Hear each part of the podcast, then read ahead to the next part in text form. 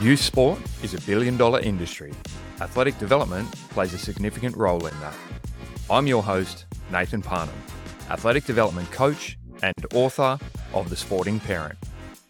Here, I'll share my thoughts on youth athletic development. Welcome to The Get Down, a podcast for parents, coaches, and schools involved in the youth sporting landscape to help set your athletes or programs up for success.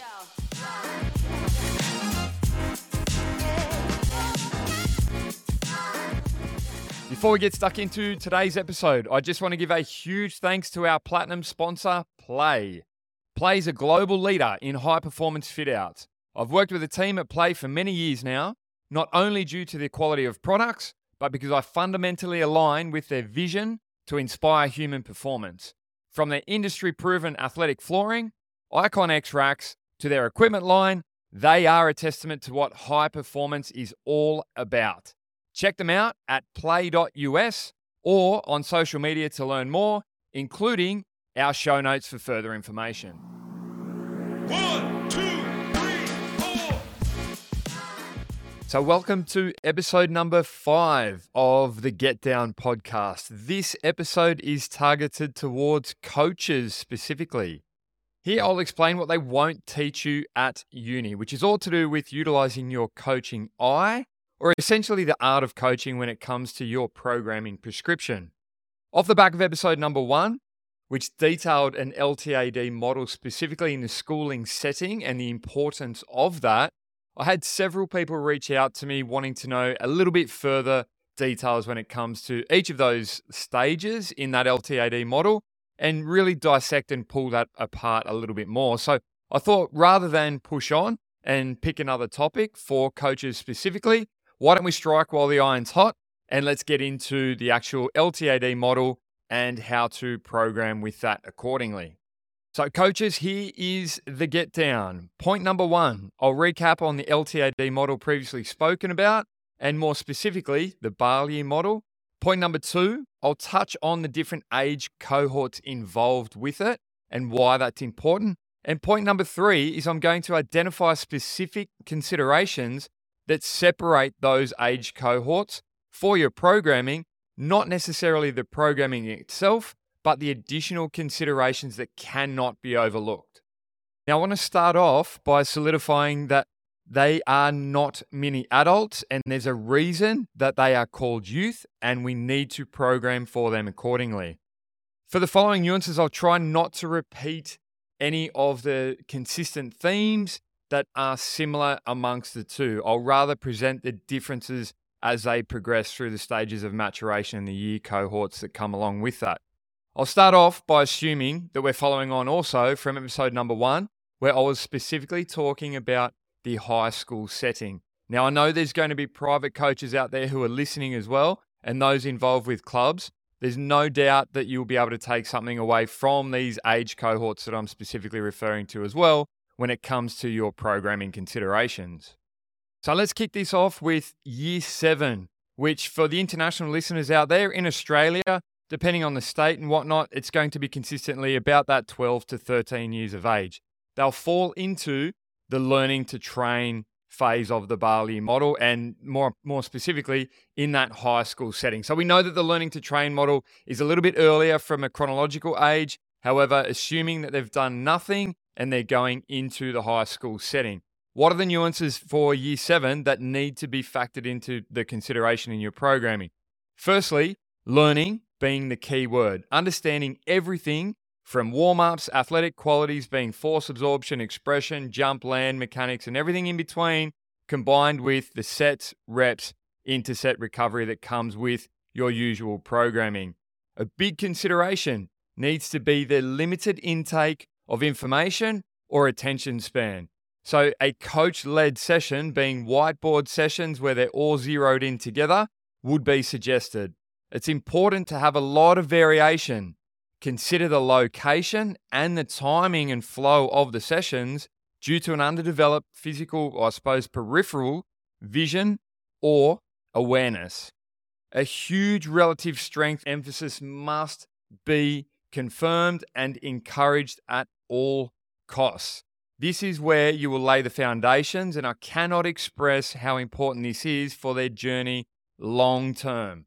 Because remembering, it is about long term athletic or athlete development. And the final thing that I will say with this year cohort is that the fun comes through games and in being less prescriptive. So, next, I'll, I'll move on to year eight, which is essentially 13 to 14 years of age, and they're still going to be in that learning to train phase. So, it's very similar to the previous. A big consideration here needs to be the peak height velocity. So, as coaches, you know what this is. It's basically the most rapid period of growth in the minimal amount of time throughout their stage of maturation, being a teenager. And the implications for the individual variance when it comes to this. So, There'll need to be regressions or progressions within the group and among their peers to consider or factor this into the equation. Varying strength becomes a big issue because as they mature from year seven, then this is quite evident, particularly in year eight. And in staying the course with your programming, it's about making sure that as peers, one might have his best mate next to him, that then this isn't shunned or frowned upon that one's an early mature and another might be a little bit late to the party, but they're doing the same exercises, but they're actually challenged accordingly. So if you think of a normal body weight uh, push up, then there might be their their mate who's next to them might be doing a weighted push up. So that's just a simple example of it. Okay, so it may they may well be capable of following a program at this stage. So think on a piece of paper or online platforms, whichever you utilize in your space. But at this stage, they're starting to grasp the concept of what an actual session looks like, and they can follow a, a training session. The progress will be more structure based, although there's still elements of fun that comes through games. And a big emphasis, particularly with this year eight cohort, so that 13 to 14 years of age, is about bleeding in as many soft implements that we can. So think bands, so think suspension trainers and implements of na- that nature that allows them to hold on to that relative strength for as long as possible in their journey. So in year nine, they transition into the training to train stage. So year nine being 14 to 15 years of age. So they know how to follow a program now. They know what sets and reps are. They know what recovery is and everything like that, or interset recovery, I should specify. It's more prescriptive in nature now. So they can follow the program. They do have an understanding of it. There might be an additional session thrown in there. So they might go from one to two sessions a week. It might go to two to three sessions a week, perhaps, depending on your the nature of your environment specifically. They've got greater peripheral awareness. So they can start to integrate into shared spaces being with older students within the, in the facility itself. You'll start to drip feed hard implements into these particular programs. So if you think of things like kettlebells, dumbbells, barbells, and the like, then that's what I'm referring to there.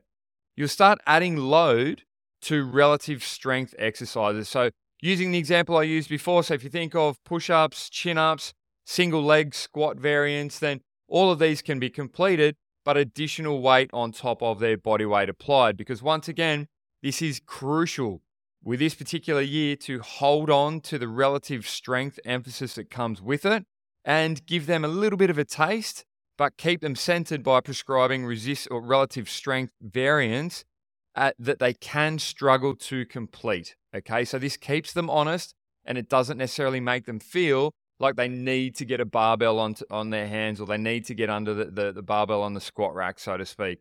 And with this particular year cohort, the fun comes through being challenged and being challenged amongst their peers, but more importantly, having still a little bit of a gaming element to it. So think of some fun games that come with it, but where they can start to compete against their peers. Year 10, so being 15 to 16 years of age, they're still flowing on from that training to train stage and maybe start to blending into the training to compete, depending on the sport that they're involved with. So, this year cohort, no doubt, across every school I've been involved with, is the biggest challenge. There's a variety of reasons for this, largely to do with the hormonal adaptations that come with it and wanting to do their own thing, essentially. So, they will start to diversify and want to go to commercial gyms and follow their own onlining program and everything that comes with that. So, a big part of this comes with independence. So you want to try and promote freedom of choice through extras, so to speak, or perhaps unscripted sessions. So it might be a like for like in that if they do this, then they can do this and have the ownership where they can choose their own adventure, so to speak. So it's about engaging in the conversation of why. So you want to lead them to the solutions of exercise selection. So why are they choosing particular exercises? What set and rep schemes would they do that with? And what are the objectives or outcomes that they're trying to utilize that set and rep scheme or the exercises for? for whatever purpose it is that they might seem as important in their world. So, this year cohort is their last chance for relative strength. So, once again, we need to hold on to this as much as possible. Very much hard implement options in the programming because this is the sexy stuff that comes with it.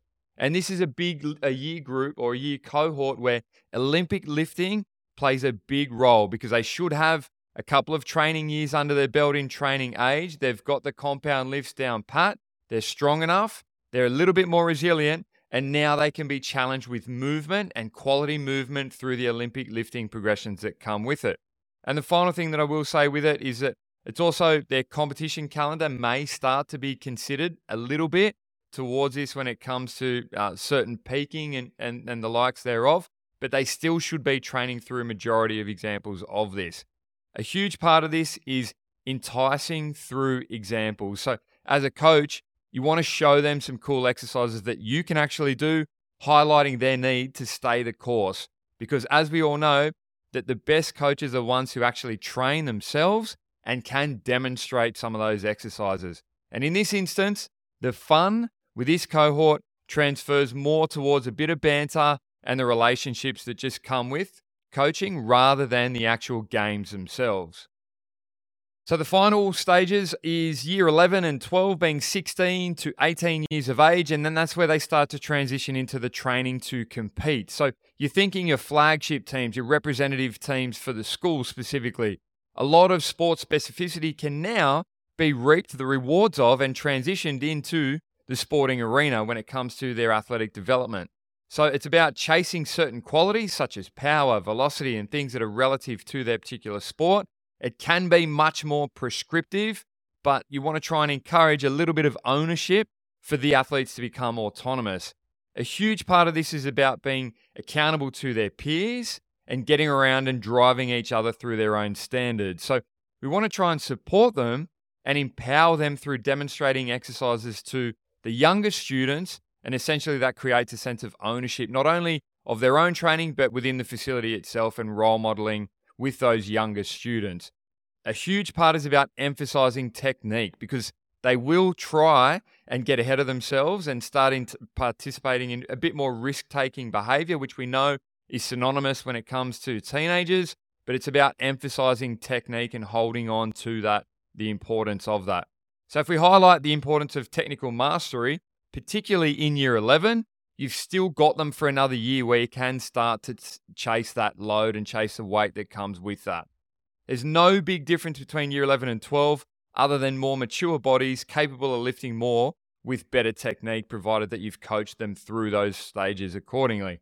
And then it's about transitioning into that training to win when it comes to year 12 and beyond that, beyond their schooling years. And particularly for this year 11 and 12 cohort, when it comes to the training to compete, the fun in this environment comes through empowerment, through banter, and peer challenges.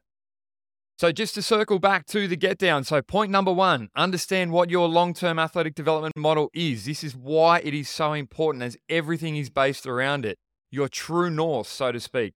Point number two different age cohorts are important. They mature at different rates, and it's, it's understanding those challenges, making it individualized using your coaching eye that comes with it. And the third and final point with that is it's one thing to have a good program, but it's another knowing how to roll it out, which makes a great coach in the youth setting. It's really specific about remaining fluid and adaptive to the students who are in front of you.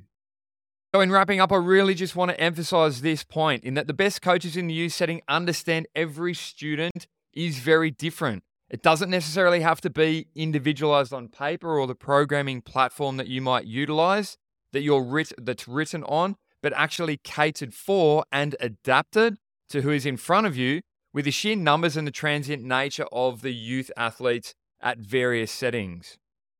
Thanks very much for tuning in to episode number five of the Get Down. I'm looking forward to episode number six, which is specifically targeted towards parents and sharing a gold standard article that I have that no doubt all of you can relate to. A big thanks once again to our platinum sponsor, the team at Play, for sponsoring the Get Down podcast. Be sure to visit play.us or our show notes for further information. One,